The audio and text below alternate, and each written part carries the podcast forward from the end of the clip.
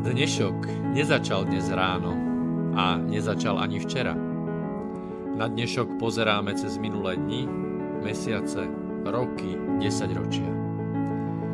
V relácii Inforovnováha hľadáme odpovede na otázky, na otázky, ktoré kladie sám život, najmä ten spoločenský a politický. Dnešok totiž naozaj nezačal dnes ráno. Je pokračovaním včerajška, predvčerajška, baj udalostí spred 50, 80, 100 a viac rokov.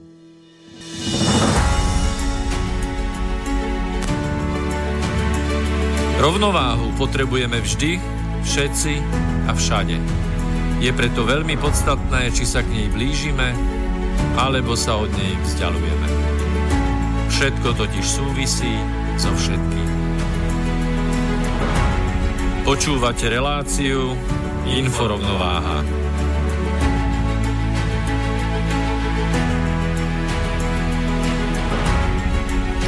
Príjemný dobrý deň, vážené poslucháčky a vážení poslucháči z Bratislavského štúdia Slobodného vysielača sa vám ako každý druhý pondelok hlási opäť relácia Inforovnováha tentokrát 7 v poradí.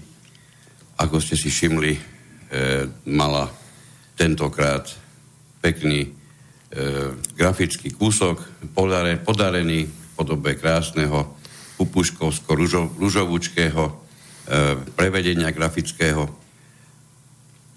čiže aj poster k relácii plne zodpoveda tomu, o čom dnes spolu s kolegom budeme hovoriť keď hovorím my, myslím tým e, predovšetkým môjho kolegu Petra Luknára, ktorého týmto chcem privítať. Príjemný podvečer všetkým poslucháčom Slobodného vysielača. No a od mikrofónu sa vám prihovára Miroslav Kantner. Takže dnes budeme hovoriť na tému politika a peniaze. Priznám sa, že chvíľku sme rozmýšľali, či nenazveme tú tému politika alebo peniaze. A trvalo nám to asi 1,2 sekundy, keď sme pochopili, že tieto dve veci sa v dnešnom časopriestore nedajú od seba otrhnúť. Dokonca sme veľmi rýchlo prišli k záveru, že bez peňazí by dnes politika nebola absolútne ničím, čo je pravdepodobne ten najhorší možný politický vývoj, aký sa vôbec mohol stať. A dokonca tí, tí, tí zlí jazykovia hovoria, že politika rovná sa peniaze. Takže dnes sa na to popozeráme. A keď som začal s tým, s tým ružovúčkým posterom, tak e, samozrejme tým, chcem, tým sme mali s kolegom v úmysle poukázať na to, že za peníze nielen Praze Dum, ale za peniaze, pokiaľ ste profesionálni vykonávači určitej homosexuálnej agendy, tak sa vám podarí za peniaze kúpiť aj farbu dúhy. Čiže rúžová bola vystriedaná dúhovou. No a začnem takým sloganom, že za všetkým hľadaj politiku, potom nájdeš peniaze. Tak sa škrábem za uchom, že nie je to náhodou aj naopak, že sleduj peniaze a potom za všetkým hľadaj politiku. A pomôžeme si na úvod um, Angel Churia, ktorý je generálnym tajomníkom OECD, uh, sa vyjadril na túto tému peniaze v politike veľmi zaujímavým spôsobom a veľmi inšpira- inšpiratívnym pre nás a dúfam, že aj pre vás.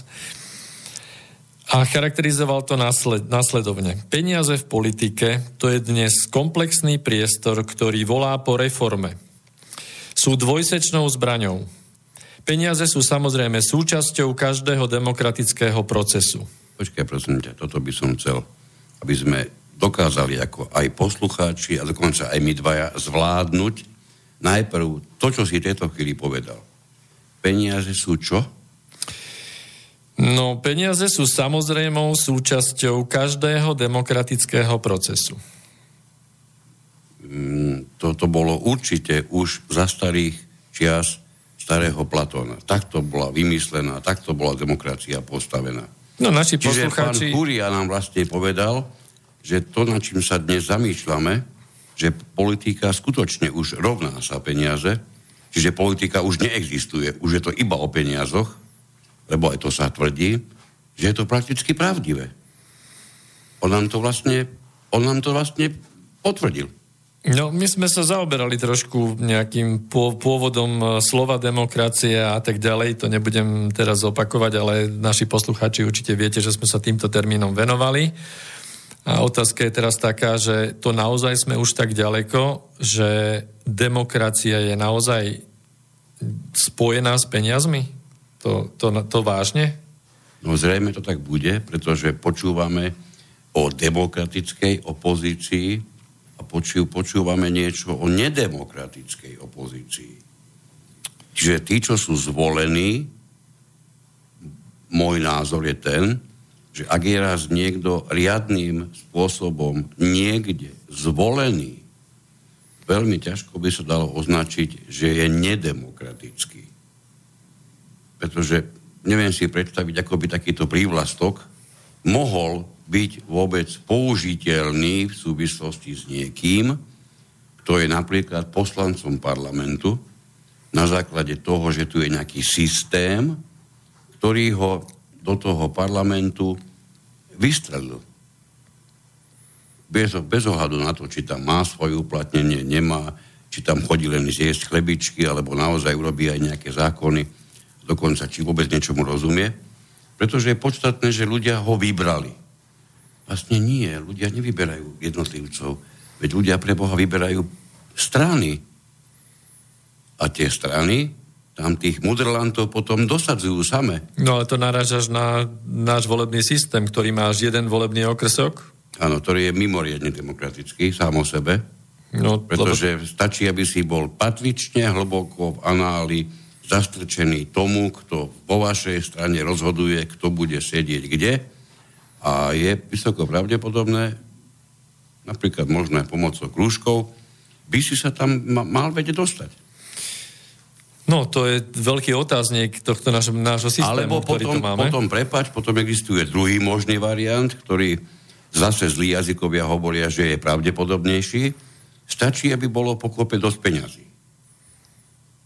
No, ak tam je dosť peňazí, tak tam sa zlietne celkom pekný kr- krdel politikov mi, mi, minimálne politikov. Hej, vždy. Ale skúsme, skúsme pokračovať, e, pokračovať v tom uh, pánovi, ktorý zastáva túto významnú funkciu v OSD, pánovi Chúriovi. Pretože tu sa nám to nejako pletie, ten, ja neviem, ja si nespomínam, že by, že by Platón kedysi takto neoddeliteľne spájal demokraciu s peniazmi, no ale skúsme teda, že či nám pán Chúria vysvetlí, ako to teda myslel, že teda ten demokratický proces je neoddeliteľnou a samozrejmou súčasťou a jeho súčasťou sú tie peniaze. Takže on nám vysvetľuje, že tie peniaze umožňujú vyjadriť politickú podporu a súťažiť vo voľbách. Ešte dobre, počkaj, že počkaj, ešte raz. Ešte dobre, že sedím teraz. A ja dúfam, že aj poslucháči sedia, keď toto počuli. No, čiže peniaze umožňujú vyjadriť politickú podporu a súťažiť vo voľbách. Keby tam bolo, že umožňujú súťažiť vo voľbách, čo znamená, že na to, aby si vôbec nejaké voľby urobil, na Slovensku to, to už vieme predsa dávno, to sú, to sú pomerne veľké peniaze, aby si vybral tých 150, ktorých vlastne nevyberáš. Vyberáš iba farbu ich trička a ty vôbec netušíš, kto tam bude sedieť prakticky, že? Pomerne drahý špás. Tak by to ešte bolo v poriadku. Ale ono to nie do, najlepšie hraje, hrá s tou prvou polovicou toho, čo si prečítal. No ale keď budem pokračovať, tak e, ma napadla tiež taká fráza, ktorá sa používa, že politika je vec verejná ja mám taký pocit, že aj v kontexte s týmto, čo sme si zatiaľ povedali, je politika skôr vec firemná. Nebude to tak náhodou aj s tými našimi nedávnymi prezidentskými voľbami? No, mm, keď si uvedomíme, že medzi jednotlivcami, keď vynecháš tých to pár figúr aj na slovenskej šachovnici, tak nenájdeš veľa jednotlivcov, ktorí by ti boli popri svojej jachte ochotný zaplatiť, ja neviem, aby sa dostalo 5 alebo 6 dobrodruhov do nejakého parlamentu, pretože pokiaľ by to robili nezištne, tak ja neviem, ja si myslím, že veľká väčšina z nich si radšej kúpi novú jachtu, ako by urobila to, že z piatich ľudí urobí neborákov do parlamentu. Hej, čiže, no. No ale politici ťa v diskusiách aj túto nedelu budú jednoducho bezostyšne presviečať o tom, že peniaze, ktoré oni dostali na podporu, sú nezištné, nikto za ne nič nepýta, nikto za ne nič nechce. Náš pán odchádzajúci prezident na otázku moderátora v e, teatri že ako to vidí s realizáciou svojho nového e, projektu, novej politickej strany, tak samozrejme e, reagoval spôsobom, že však zo svojich vlastných peňazí, veď s tým už máme skúsenosti. Ale to vieme, to, to ide. vieme, ako to funguje, ale tak samozrejme, že by bolo dobré, ako povedal pán odchádzajúci prezident, keby sa našli ľudia, v mysli, e, za to si môžete zameniť podnikatelia, ktorým ide o Slovensko, a ide o konečne slušné presadenie slušných ľudí v politike, že by venovali nejaké peniaze, no a pokiaľ by za to niečo chceli, tak to je predsa nepredstaviteľné niečo, to je absolútne podpás, to je absolútne mimo morálku nášho odchádzajúceho prezidenta, aby nejaký podnikateľ zaplatil akúkoľvek sumu peňazí a niečo by za to chcel. Tento pán používa slovo morálka tak často, že ja som za každým hlboko do špiku kosti urazený, keď niekto, kto je daňovým kriminálnikom, k čomu sa sám priznal, tým, čo urobil, vyjadril lútosť, účinnú lútosť. To znamená, že či sa to niekomu páči alebo nepáči, ide o niekoho, kto má na rováši daňový delikt. A daňový delikt znamená v našich podmienkach trestný čin. A jediná forma, ako sa mu dá vyhnúť, je účinnou lútosťou a samozrejme doplatením dane. To je jediná forma. A toto pán, ja neviem, či by som vôbec mal nazývať tohoto človeka s takýmto prívlastkom, pretože pre mňa to pán nie je. Pre mňa je pán ten, kto slušne odíde ráno do práce a ešte slušne sa z nej vráti a všetko robí slušne, pretože pre mňa niekto, kto dokázal zarobiť a neodvedol daň, slušný nebude nikdy a je jedno, čo si o ňom to myslí. Pre mňa to nemôže byť nikto, kto by mohol reprezentovať slušnosť.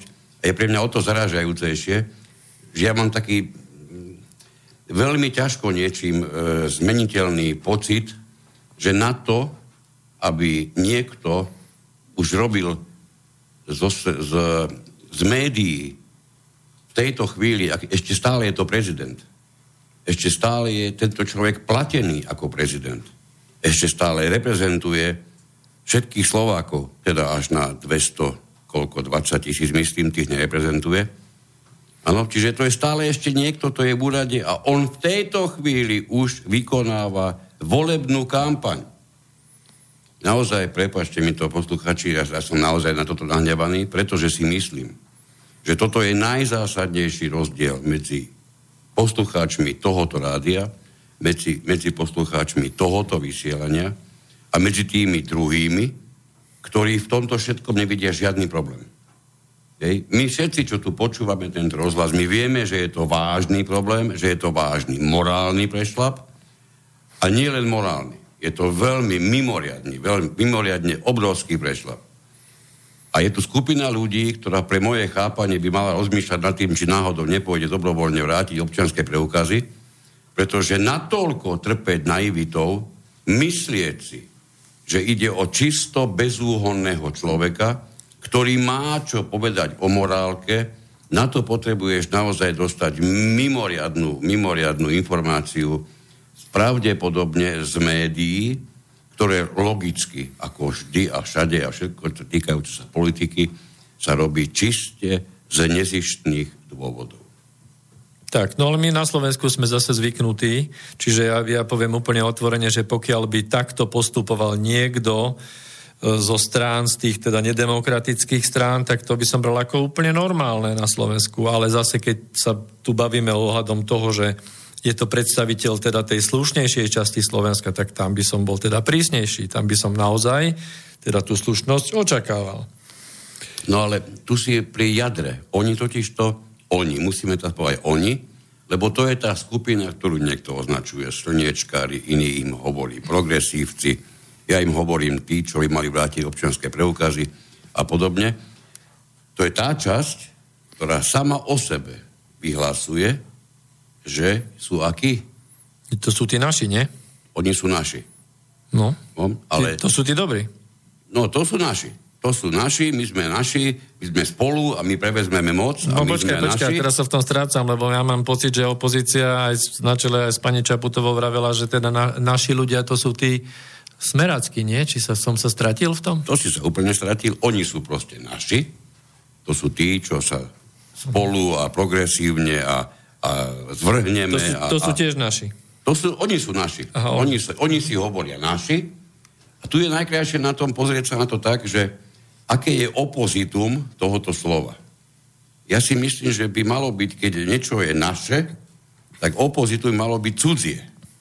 Ale opozitum ich našstva nie je nič cudzé.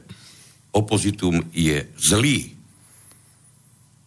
A všetky médiá to hltajú s navijákom a tí, čo by mali tie porozmýšľať o vrátení tých občianských, tak tí najviac. Čiže, čiže, na, čiže a máme zlých. našich a zlých. Našich a zlých, no. No, poďme ešte v tej správe trošku postúpiť ďalej od pána Chúriu, lebo je inšpiratívna.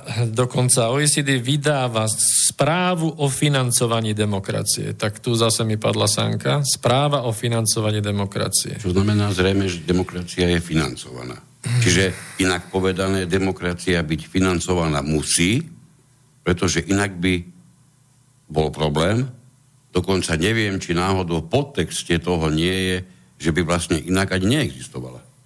No ale pán Chúria to hovorí v zmysle, že obzvlášť náchylné na ovládnutie politiky biznisom, čiže to financovanie tej, tej demokracie, sú ohrozené sektory typické vysokými výdavkami. To znamená, ako je napríklad infraštruktúra alebo územné plánovanie. Však vieme, ministerstvo dopravy, to sú najväčšie projekty a podobne životné prostredie. No a oni úplne kľudne, bezostížne jednoducho tie peniaze zaradia ako základ, základ demokracie. Ja neviem si ani predstaviť, opakujem, či Platón mal v koncepte demokracie peniaze, teda ja som na to nenarazil, ale možno sa mýlim, možno niektorý z poslucháčov je v tomto znalejší. Ale sú tu také názory, že v podstate sú ľudia, ktorí oplývajú obrovským množstvom peňazí a sú, sú vlastne najväčší šíriteľia demokracie. A hovorí sa im filantropy. No, tí sú nie obrovskí, oni sú absolútne najširší a absolútni naj, najšíriteľia. A opäť, všetci to robia v čistej filantropie. To je, to je čistá lácka ľudstvu, ale mám taký blbý pocit, že opäť iba k tým našim. Lebo tým, tí druhí sú zlí, a ja som ešte nepočul, že by, že by aj takým to, e, takýmto potokom sa liali tie isté peniaze, lebo oni sa lejú len tým našim. Peniaze sa odlevajú našim. Mhm. Od tých filantropov teda. Čiže im asi nejde až tak celkom o, o filantropiu ako takú, ale len tú filantropiu, teda nie, im ide o filantropiu, pre Boha, už som sa skoro zamotal o tom, to sú najväčší filantropy, ale oni sa rozhodli, že pre nich budú ľudia iba niektorí. Čiže oni dokonca le- delia ľudí na ľudí a neľudí. Títo pani filantropy. Tí to ešte dokonalili. To nie sú naši a zlí, to sú ľudia a neľudia, lebo sú filantropy. No ale medzi takýchto filantropov môžeme považovať potom aj Európsku úniu napríklad v rámci eurofondov, lebo to sú tiež také nezištné peniaze. Samozrejme. A to, tie, tie dostávajú napríklad tí, tí naši. Áno, ale tí, čo tí, nemajú tí naši, s tým, tí aby naši sa umiestňovali z... migranti a podobne, pochopiteľne. Ale tí naši hlavne teda zo Smeru a potom treba z, od takého filantropa, ktorého meno sa ne, nesmie vysloviť, to dostávajú zase tiež tí, ale iní naši ľudia na tej no, druhej strane. Tak no, ja samozrejme. No ale ty si to asi nepochopil, pretože tu ide o podporu demokracie. Ja, podporu demokracie. Lebo, lebo bez tých peňazí by demokracia pravdepodobne asi bola buď neuskutočniteľná, alebo by hrozilo to, že by sa k nej dostali tí zlí. No a budeme v tej satíre pokračovať teda? No ja si myslím, no, lebo, že to lebo, je tak vážna téma, lebo, že to sa inak ako satiricky nedá Tak, neuchopiť. lebo musím, musím potom ďalej pokračovať v zmysle, že teda roky rokuce nám politici hovoria o tom, ako treba oddeliť financie a vládnutie a ako treba um, zaviazať politikov, aby za svoje činy zodpovedali a zákon o hmotnej zodpovednosti nie a nie prijať. Tak ale bude potom asi pravda. No počkaj, to zase to, už, už by si to zase trošku skonšpiroval, pretože oni nemajú problém s tým, aby bola vyvodzovaná hmotná zodpovednosť. Tam ide o to, že ten, ten neprijatý je tento jeden konkrétny zákon. Oni chcú všetci, sa, sa, sa na nich pozri, oni ich, ja, ja im to vidím na očiach priam, hej, im to príšti z očí, že chcú, chcú. niesť zodpovednosť. No, ale ja neviem, už ja to sledujem strašné množstvo volebných období, stále, stále majú snahu tento zákon prijať a nie a nie. A stále to Dobre, znenie, keď je zlý. to znenie zákona stále nejako nesedí a problém je to znenie toho zákona. Bude ten zlý zákon, bude zákon zlý, alebo ho, alebo ho chcú pretlačiť tí zlí ani, ani v jednej, ani druhej podobe predsa nemôže existovať. To by potom nebol náš zákon. No alebo teda to potvrdzuje naozaj to, čo pán Chúria hovorí, že demokracia a peniaze sa nedajú oddeliť. Tak zrejme to má pravdu. Tak to má pravdu. No? Tak takouto obklúkou sme vlastne nepriamo dokázali... A teda... radi? Áno. Sme priznali, že pán Chúria pravdepodobne má pravdu. Má pravdu. A my priznáme ešte aj druhú vec, že tento pán samozrejme nás vysoko motivoval keď sme sa o tejto téme začali baviť, že by sme ju mohli, mohli vôbec do, do štúdia priniesť, tak je jasné, že toto sme nemohli vynechať, pretože toto je priam studnica fantastických myšlienok. Pán Chúria je proste studňa. No a ja musím Ale my tu spomenúť... ďalších. Tak áno, ja musím spomenúť... Tých ďalších mohol spomenúť, no. Musím spomenúť pána premiéra. Áno, to je tiež dobrá studňa to som musel som si to iba zapísať, pretože to by som nebol schopný zopakovať takto, jak to on dokáže vysloviť, tak to je jedinečné. Poprosím, počkaj, že... ešte, ešte predtým, aby si ľudia určite sadli, pretože sa im môže stať aj úraz po, tomto, po týchto pár vetách. Áno. Takže náš pán premiér, pán Pellegrini povedali, štát je jeden perfektný klient. Platí všetko na čas v živote nezostali nezaplatené zákazky, my platíme ešte aj vyššie ceny ako bežné. Nad rámec. To je bomba.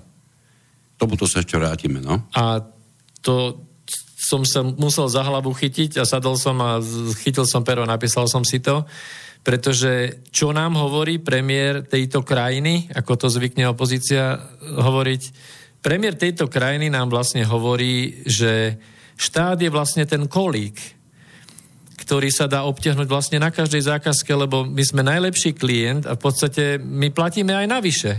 My platíme dokonca nad rámec. Ja poviem tak, ja v tej vete vidím to, čo on vôbec určite povedať nechcel. Ale niekedy sa ti stane, že povieš pravdu, aj keď si ju nechcel povedať. Ja mám ten pocit z toho, lebo tvrdiť ako premiér republiky, že štát je najlepší klient viac, ako by mal, alebo viac, ako by musel, to je tak odvážne čosi, lebo ja by som, mal, ja by som nenabral odvahu, keby som to rovno ako premiér vedel. No to je priamo podnet ja, generálnemu prokurátorovi. Ja by som nenabral odvahu to povedať, lebo by som sa v tej chvíli pravdepodobne, aj keď nie som nejaký pesimista, ale pravdepodobne by som sa videl už ako rozlúčka s tou funkciou, pretože v tej chvíli som povedal čosi, čo je absolútne nepredstaviteľné. Pre kohokoľvek je jedno, z akého je tábora. Tak to není ani, ani na kuloárne rozhovory. A on ešte pokračoval. No, lebo, že, lebo to bolo a práve preto to, že je štát najlepší klient, e, si myslím v priamej reči, že by sme sa mali aj tak správať. Nás si musia vážiť. A my sme tak dobrí a máme toľko miliard, čo nemá ani banka, ani telekomunikační operátori, ani nikto. To je citácia. To je pekné tvrdenie. Čiže, Takže... čiže e, zistil, že sa k štátu, ako k niekomu, kto má dosť peňazí, alebo veľa peňazí, sa niekto, ale nevieme teraz kto, nechová tak, ako by sa chovať mal. Zrejme asi myslel tých, ktorým štát prideluje nejaké zákazky, ktorých platí samotný štát. Alebo myslel tým štátnym zamestnancov.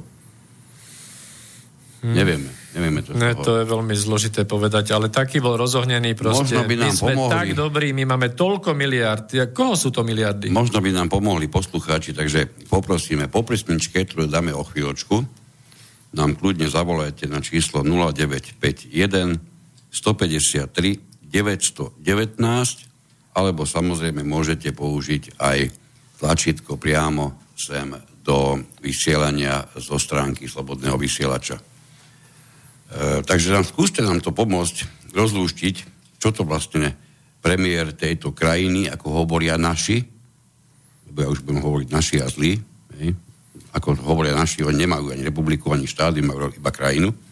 Premiér tejto krajiny, čo to vlastne povedal? No to je terajší premiér a budúci premiér, ktorý teda e, budúci sa už premiér, do role terajší, pasoval. Terajší prezident, myslíš? Terajší prezident, áno, budúci premiér, tak mm-hmm. e, ten ako pokračuje ďalej, lebo pre ňoho je štát vec firemná, to je samozrejme a on je vlastne ten, ktorý založil okrem dobrého aniela aj zhruba pol milióna ľudí na, na katastroch a na záložkách a na exekúciách, ale tento človek e, to zase povýšil ešte tak, že on v jednej relácii je schopný povedať aj 30 krát, že treba prevziať moc. A samozrejme, že patriční, patriční novinári hlavného prúdu a veľmi podobne. E, pán Šuc z Osmečka napríklad, ak nebudú rýchlo zvrhnutý smer aj SNS, vyvedú Slovensko zo západnej hemisféry. Počkej, Čiže... prosím ťa, keď už bavíme o tej demokracii, dám ti takú čistú otázku, úplne jednoduchú. Ako sa dá demokraticky zvrhnúť moc? No si mi to vytrhol z úst teraz, to som chcel povedať, že ako sa dá tu rýchlo zvrhnúť, e, jedno v novinách a, a druhé, druhá citácia, prevziať moc. Opakovane prevziať moc. Ako sa v demokracii dá prevziať moc? No dá sa prebrať tak, prevziať. Ja si myslím, že demokracii len slobodnými voľbami. Alebo demokraticky ale tu, tu sme my pri kamene úrazu. My nevieme, čo si oni predstavujú pod pojmom demokraticky. Lebo už máme demokratickú, už máme dokonca liberálnu demokraciu, lebo to sme sa tu tiež bavili o vysielaní, že niečo, čo má prívlastky, už potrebuje to mať prívlastky, už to úplne nebude v poriadku. Čiže tá demokracia vlastne znamená to, že stačí vyhodiť pár ľudí na ulicu, nájsť si pár e, študentov, ktorí to tam namiesto, namiesto e, ich bežného vyučovania. Vieme, že pre tých študentov čokoľvek, čo nie je vyučovaním, je, pri, je priateľné a vysoko zábavné. No, dostaneme ich na námestia, oni vyjadia hlboké znepokojenie, potom tam niekto príde, ktorý tam zavzdycha do mikrofónu, ešte nejakého paviana by sme si mohli pozvať a pravdepodobne to bude cesta, ako by sme, ako by sme to celé mohli zvrhnúť. Ja si to predstavujem takto, zvrhnúť. No alebo že by to bolo zase nejak pomocou tých peňazí, pretože keď sa pozrieme úplne jednoducho cez čísla na prezidentské voľby, tak to je úplne jednoducho. Demokracia Počkaj, povedať, že a peniaze... bez tých peňazí by tam ten pavian neprišiel a ani, ani ten, čo by tam vzdychal, dokonca ani tí, ani tí študenti by neprišli. Akože bez peňazí, to si myslel? Tak ja som si to dovolil teda takto nejako mysleť. No tak to neviem, lebo tým pádom, ale miesto, miesto toho vychádza, že takéto zvrhnutie keby toto išlo akože odvrhnutie, by niekto musel financovať. A ja som ešte neprišiel na to pre Boha, odkiaľ by tie peniaze zobral a ako by sa sem dostali. No však, ale treba len, treba len sledovať peniaze a uvidíme politiku. Áno, všetci múdri hovoria, nemusíte rozoberať systém, nemusíte sa trápiť s ničím, začnite sledovať tok peňazí. A to vám prezradí absolútne všetko. A keďže sme pri peniazoch, máme za sebou šťastnú polhodinku vysielania, tak si dáme, aj keď nie celú, ale predsa len pesničku, ktorá najlepšie, najkrajšie vo svojich zvukoch e, pôsobí, že je vyslovene o peniazoch. Takže trošku Pink Floydu.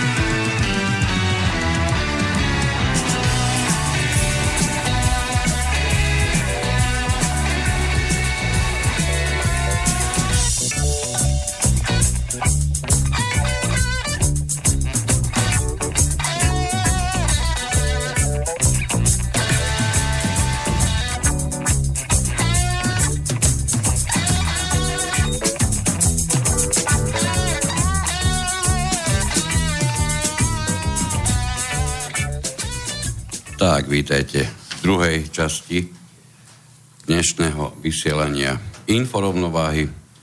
Spolu s kolegom sa zamýšľame nad úlohou peňazí v politike, prípadne nad otázkou, či sa dá politika robiť bez peňazí, ba dokonca až nad otázkou, či politika rovná sa peniaze.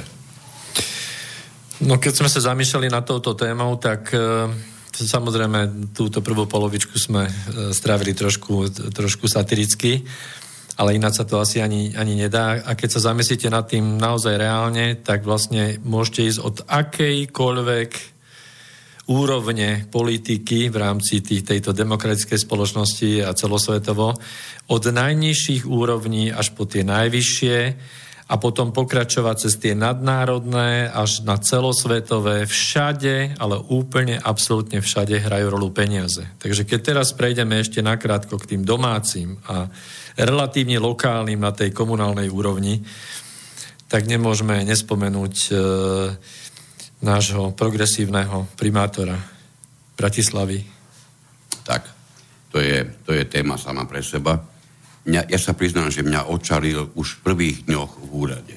Myslíš pretože, to zvýšenie Pretože platu? nabehnúť do úradu a okamžite dostať vyšší plat, na to potrebuješ byť mimoriadne progresívny a strašne slušný. Takže, takže zrejme už pri mnohých, už v prvých dňoch svojho úradovania potvrdil presne, o čo ide, že je absolútne slušný a totálne progresívny. A pre mňa osobne to potvrdil znovu návrhom, ktorý, ktorý rezonuje po Bratislave a, a myslím si, že nielen po Bratislave, pretože dostať nápad spoplatniť parkovanie bez, pardon, spoplatniť auto, hej, spoplatniť vlastníctvo auta prakticky, bez toho, aby si čokoľvek ďalšie ako protihodnotu ponúkol, na to potrebuješ byť mimoriadne slušný, ale neviem, či by ti to postačilo, keby si nebol k tomu aj dostatočne progresívny. Pretože na to, lebo pozrieme sa, ak, aký je stav dnes. Vlastníš auto, parkovať nemáš kde, nikto ti nič negarantuje. Áno, aj v tom chaose, v tom bordel, môžeme to kľudne takto popísať.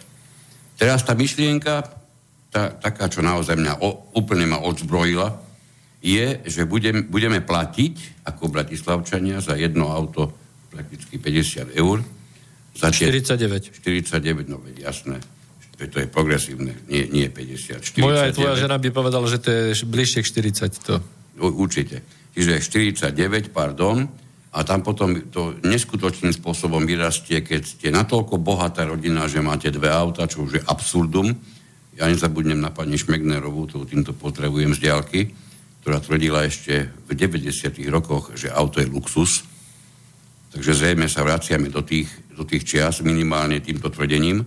Takže auto v Bratislave naozaj asi bude luxus, pretože doteraz ste nemali kde parkovať a bol tom bordel. Teraz budeme platiť 50 eur a budeme mať naďalej, nebudeme mať kde parkovať a naďalej tom bude bordel. Jediným rozdielom pre mňa zatiaľ je to, že sa za to parkovanie bude platiť. Len teraz neviem, e, ako to vyrieši u, všetky problémy parkovania v Bratislave. A to by sme opäť mohli poprosiť poslucháčov, že nám to niekto nám tupým vysvetlil. To je zložitá ale téma. je to nezmysel, pretože toto žiadny progresívec, toto vysielanie nepočúva. Čiže my, my, sme, my zostaneme presne aj našimi poslucháčmi na úrovni, že to nedokážeme pochopiť, prečo by sa malo platiť za niečo, čo si nedostal. No, ja keby som to mal tak zhrnúť, ako tak e, trošku surovejšie povedané, že vlastne doteraz parkovanie v Bratislave je s prepáčaním na hovno, ale zadarmo a teraz bude síce na hovno, ale za 49 eur alebo za 50. Ale čo je v tom progresívne je to, že doteraz sa vlastne ponúkala alebo predávala parkovná plocha, parkovné miesto. Ale teraz sa vlastne spoplatňuje auto a aj parkovné miesto. To je, toto je to progresívne. No, pravda, že? No, ale... To je tá progresivita na tom.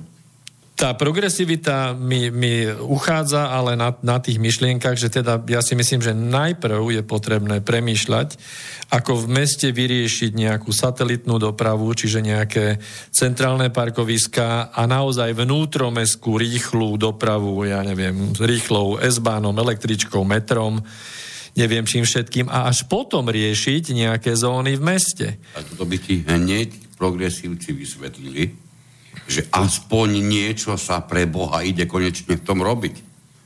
Ja som to dostal takto vysvetlené človekom, bez toho, aby sa pri tom červenal, bez toho, aby mi povedal, že hneď po tejto vete ide vrátiť občianský preukaz. On to myslel smrteľne vážne, že je na tom fantastické to, že sa konečne v tom ide niečo robiť. Takže toto teraz vlastne to nás napadlo, čo sme čítali na Facebooku, ten vtip, že, že čo nezrovnal, nesrovnal, ano, ano. tak z, zrúca zváľa. To, to, to válo zváľa, áno, áno, presne tak. Aj mne sa to strašne páčilo. Vidíš, prichádzame k tomu, že e, keď sa objavujú vtipy o politike, alebo o, dokonca o konkrétnych politikoch, tak to obvykle býva z nejakého dôvodu. Pán Valo tam je 3 dní aj s cestou, a už si vyslúžil vtip. Čo sa nie každému podarí. Dokonca pán Nestrovnal to nemal za celú svoju históriu e, primátorskú, aby sa nejaký vtip objavil. Aspoň teda ja som nezachytil. No a poďme teraz ešte na tú hm, komunálnu úroveň a na tie guláše, kortešačky, na tú demokraciu 24-hodinovú, respektíve vlastne to som prehnal. Máme, máme volebný proces, ten je 12 hodinový, no niekedy 2 dní, takže dobre, 24 hodinovú demokraciu a zbytok nič.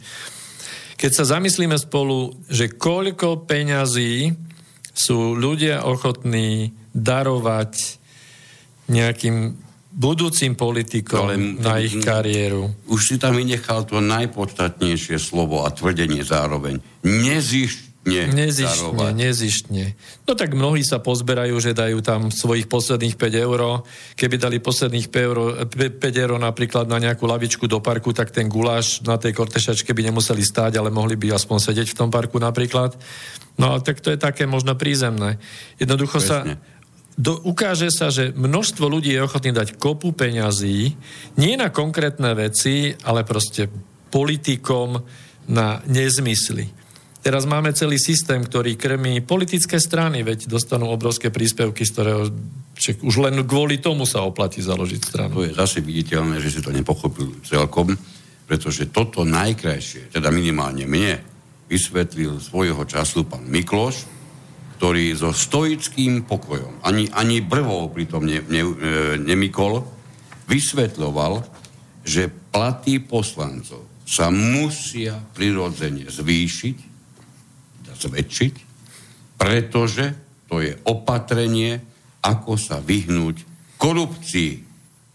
Takže oni dovtedy boli zrejme mm, pokúšaní korupciou a zrejme si to pán Mikloš všimol a zvýšili sa platy poslancom a ja o tom neviem, ale znovu len preto možno, že nepočúvam pozorne, že by sa odvtedy na Slovensku korupcia znížila že by odvtedy tí poslanci v tej sále, týchto 150 vyvolených, že by rozhodovali tak, že v žiadnom prípade ani náznakom nemôže ísť o žiadne lobbying skupiny. Proste všetko je to len a výhradne prospech človeka na Slovensku. Samozrejme. No a poďme o úroveň vyššie, čakajú nás eurovoľby.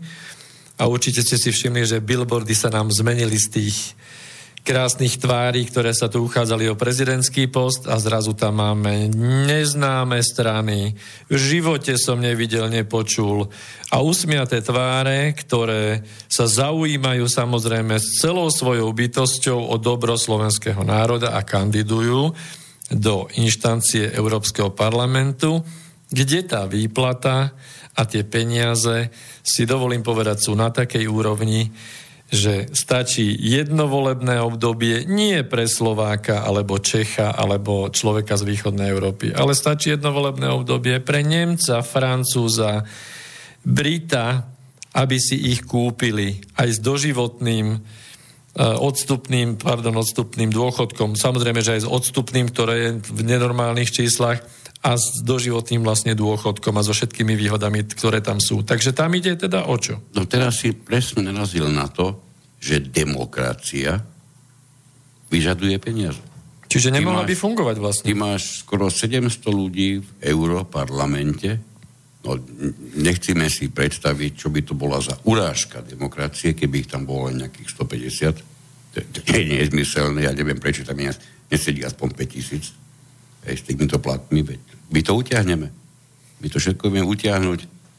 Nám tu ľudia vyslovene s prepačením skapíňajú v nemocniciach bez ventilátorov. Na toto nikto nedá dva haliere prevarené pre istotu, ale niekto, to si chce byť označený ako filantrop, chytí svoje zbytočné 2 milióny a vrazí ich do volebnej kampane pre Slovensko neznámej osoby. Niekde mi uchádza pravdepodobne úplná absolútna pointa tohoto, čo tento filantrop chcel tým povedať. No ale ide tam o to samozrejme v tom Európarlamente tých 700 ľudí, tak oni musia mať e, t- také výplaty, lebo oni musia reprezentovať. A oni Však musia... na čele európskeho, európskej vlády, teda Európskej komisie, máme reprezentatívneho človeka, pána no, Junkera. No dobre, ale... Síce zapálil Ty skoro ty sa- v, v Rwande, skoro zapálil uh, žene pána prezidenta Rwandy s, faklou. V žiadnom prípade No z dobre, tej ale- genocidy si nechcem robiť srandu, pretože tam zahynulo za 100 dní 800 tisíc ľudí. Ale teda reprezentácia Európskej únie na takejto úrovni, že zhorí pomaly manželka e, rvanského prezidenta od, od fakly pána Junkera, ktorý zapálí pochodeň a potom sa otáča s ňou, že No dobre, tak musí zasiahnuť Iskias, no, ochránka. tak mal Iskiasovi tento zápal, no, bože. Veď ty, musíš si všimať, ty si robíš normálne srandu z choroby človeka. No. Tak to by som si nedovedol. To, to teda Tak. naozaj. Človek z Iskiasom tam je, tak treba ho brať vážne, lebo je, je cenený, je vysoko vážený. No, dôležité na tom je to, že táto demokracia stojí nemalé peniaze. A keby sa také úsilie, lebo tam zase ide o to isté, pardon, tam ide o to, že tých, tých, v tom Európarlamente by mali byť neko, ne, nekorumpovateľní. Ako vidíme tam, to, to, to nekorumpovanie e, zrejme stojí výrazne viac ako na Slovensku. Takže tam o ňom tiež vedia. Takže my nie sme mimoriadní v tom, Počkaj teraz, aby... že platíme slovenským poslancom neskorumpovateľnosť. To si myslel teda, to si tak škaredo povedal, že neskorumpovateľnosť alebo nejakú korupciu na Európsk- Európskom parlamente. To si ne, nemyslel si lobbying. Nie, nie, nie, ja som myslel Nie. vyslovene korum, korupciu, samozrejme. Veď. Uh-huh. Pán Mikloš hovoril o korupcii. A lobbying to je niečo úplne iné. To je úplne niečo absolútne. Aha. No, dobre.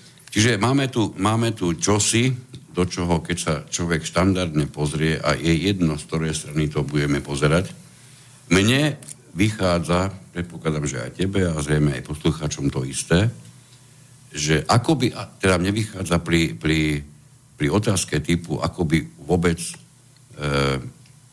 obstálo tvrdenie, že politika nie sú peniaze, prípadne politika nerovná sa peniaze. Mne potom, čo rozoberáme, 4 hodinu minus pesnička, kúsok, mne z toho vychádza to isté, že sme to, či chceme alebo nechceme, sme to absolútne potvrdili. Že politika rovná sa peniaze. No napadá ma taký vypuklý prípad uh, takzvaná danková daň, ako ju nazvali. Tu môžeme teraz aj nový termín dať, že tuto je vaľová daň v Bratislave, tak poďme k tej dankovej dani na nadnárodné uh, koncerny, zdanenie nadnárodných spoločností. No a čuduj sa svete, tie nadnárodné e, spoločnosti sú nejako nad tou politikou, pretože E- Európsky súd zasiahol, povedal, že tá daň je proti, protizákonná a náš parlament jednoducho zrušil tento zákon. Ani mesiac neprešiel a z tej dane nie je nič. Takže sú peniaze nad politikou alebo politika nad peniazmi. Tým si nechcel, dúfam, povedať, že toto sa normálne zakúpilo, že to má takto skončiť. Že Nie, nie, nadnárodné Nie. koncerny Nie. si zakúpili tento, Nie, tento výsledok. nie. Nie, to No, som bol- sa, už som sa chvíľku obával. To bol určite proste To je nezištné, proces. ako- to je- to sú ako peniaze To je nepriestrelné rímske právo, na ktorom sme, je postavená demokracia, to nie je čo riešiť. Mhm. No. Zase tá satíra. No. Je to nezištné. Pre, pre mňa to je nezištný zásah, e, pretože ten zákon bol naozaj strašný. Musíme uznať. Ale poďme, poďme teraz k také veľmi vážnej veci. Mm, dúfam, že budem hovoriť za vás viacerých, že som bol pred pár dňami, tri dní sú to dozadu, sme sa bavili na tú tému. Ak sledujete trošku, čo sa deje vo svete, tak e, prípad e, Juliana Assangea, človeka, ktorý, ktorý by mal byť vlastne podľa viacerých vyhodnotený ako, ako jeden z najlepších, najpr- najpoprednejších, najprestížnejších investigatívcov súčasnej doby, minimálne 10 ročia. A jednoducho, čo sa deje? Že by tu išlo zase o peniaze? Ja neviem, ja, ja, ja, som, ja som nezachytil, že by štandardní slovenskí politici, štandardne hulákajúci all for Jan a média, teda nielen politici, aj média, aj všetky mimovládky, priam zdúpnelých rôzov že prakticky jeho zatknutím sa deje niečo, čo, čo by sa dalo nazvať bez akýchkoľvek skrupulí vážnym ohrozením slobody slova. Nič, ticho. Nič sa prakticky nedieje. Nič vážne dokonca sa nedieje. No ale odhalenie tých faktov v terabajtoch dát, ktoré Wikileaks vypustili za tú dobu, ktoré odhalujú častokrát genocídu, vyvražďovanie, e, machinácie so zbraňami, proste všetku najhoršiu kriminalitu na najvyšších úrovniach. Hovoríme tu o tom, že bol zatknutý, hovoríme v prvom rade o tom, že bol vydaný na zatknutie, pretože nezištne. on, býva, nezištne, on bivakoval na ekvadorskej Eh, ambasáde v Londýne posledných 7 rokov. Keď si prečítate, čo o tom píšu naše, naše médiá hlavného prúdu, tak e, tam máte akože veľký slogan, že fekáliami mal vy, výkali mal na stene rozotreté a že bol Ešte. asi psychicky na tom zle. No tak ja neviem, 7 rokov niekto, keď je v jednej, v jednej cimre, hoci na ambasáde, tak asi to nie je veľmi dobré na psychiku. Ale oslavné ódy všetká česť každému investigatívnemu novinárovi, ktorý prichádza a odhaluje zločiny. Takisto aj, aj mladému Kuciakovi nech bol investigatívec alebo nebol, môžeme sa sporiť hore-dole. Bol, boli aj mnohí iní ďalší. Ale Assange je voči Kuciakovi ako úplne iná líga. Hej? A ja som nikde ne, nepostrehol, že by si ľudia na Facebooku dávali, že all for Julian. V Európarlamente nie je mimoriadne zhromaždenie, kde by zriadili investigatívne centrum Juliana Assangea. Že by to bolo preto, že nie je náš? Alebo že by on bol z toho, z toho čo sa označovaný ako zlý? No ja neviem, ale také zrovnanie by som dal, uh, videl som také veľ, veľmi pekné porovnanie medzi Zoberte si dve osoby. Mark Zuckerberg, známy to majiteľ Facebooku, a Julian Assange, majiteľ alebo zakladateľ Wikileaks. Ten prvý vlastne odtajnil alebo umožnil zverejnil. zverejnil milióny citlivých dát súkromných osôb vládám a korporáciám a stal sa podnikateľom roka. A Julian Assange vlastne zverejnil milióny dát, citlivých dát, korporácií a vlád ľuďom. Presne opačne teda tým pádom. A hrozí mu trest smrti. To je hodne zaujímavý postreh, že? Vážení poslucháči, ešte raz. Keď vaše dáta budú zverejnené firmám, vládam, nadnárodným korporáciám, tak pomôžete niekomu stať sa podnikateľom roka a keď sa my ako ľudia budeme mať dozvedieť, čo na nás spáchali, či vlády, či nadnárodné koncerny, alebo firmy všeobecne, tak v tej chvíli pôjde o trestný čin vyzradenia, lebo na to sa poukazuje. Ja si myslím, že toto vážne ašpiruje na absurditu nielen tohoto roka. Ja by som to nazval absurditou tohto storočia. No a k tomu zo pár náhod.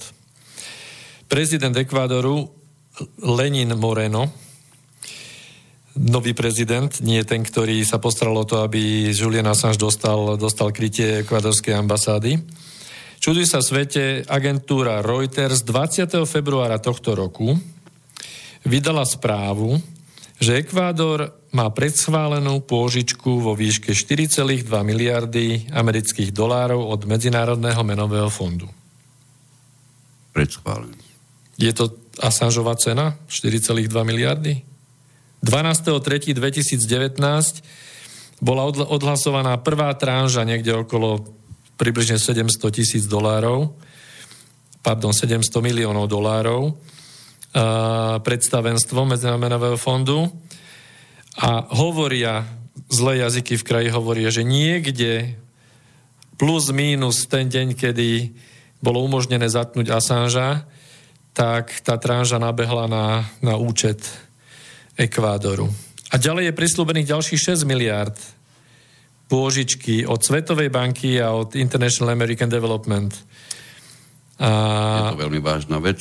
My sme sa dostali do, do situácie, kde aj s poukázaním na to, čo teraz bolo vyslovené, ja myslím, že už e, nemôže existovať človek, ktorý by išiel uhájiť tvrdenie, že politika nerovná sa peniaze. To by to sa proste nedá. Dobre, skúsme to urobiť presne naopak. Dajme ešte taký mikrozáver. Predstavte si aj na chvíľu politiku totálne bez peňazí. Koľko ľudí by v nej ďalej realizovalo svoje zámery, ako nám budú pomáhať. Ako pomôžu Slovensku. Ako pomôžu Bratislavčanom. Ako pomôžu vašej ulici. Koľký z nich by to išli urobiť aj v situácii, keby za to nedostali žiadne peniaze a jediné, čo by dostali, ako to bolo v starovekom Grécku, mali by vážne postavenie. To je všetko. Žiadne peniaze. To myslíš, že by pracovali iba ako, ako čest, čestní ako tak. čestná funkcia, ako cnosť, ako morálka. Áno, presne tak. Ja, ja mám takú predstavu, že keby tak prišiel taký David Copperfield s takým čarovným prútikom a zrazu by zmizli peniaze z celého sveta, viete, ako by sa rozutekali parlamenty sveta v čítanie toho európskeho. Mizli by jak zajace. Utekali by na všetky strany. To, na to nepotrebuješ dať peniaze pre všetky na svete. Stačí ti, aby si vybral peniaze z politiky, prípadne, aby si zamedzil aby sa peniaze do politiky akýmkoľvek spôsobom mohli dostať. Aby peniaze akýmkoľvek spôsobom mohli politiku ovplyvňovať. Tu je zásada, tu je najpodstatnejší prienikový bod. Keď tam tie peniaze zostanú, v žiadnom prípade sa nedá hovoriť o zmene systému, v žiadnom prípade sa nedá hovoriť o vyššom stupni demokracie, ani o onakej makovej, hentakej demokracii, to je nepodstatné. Stále a stále to bude len snaha inak označiť obyčajný mocenský boj o peniaze.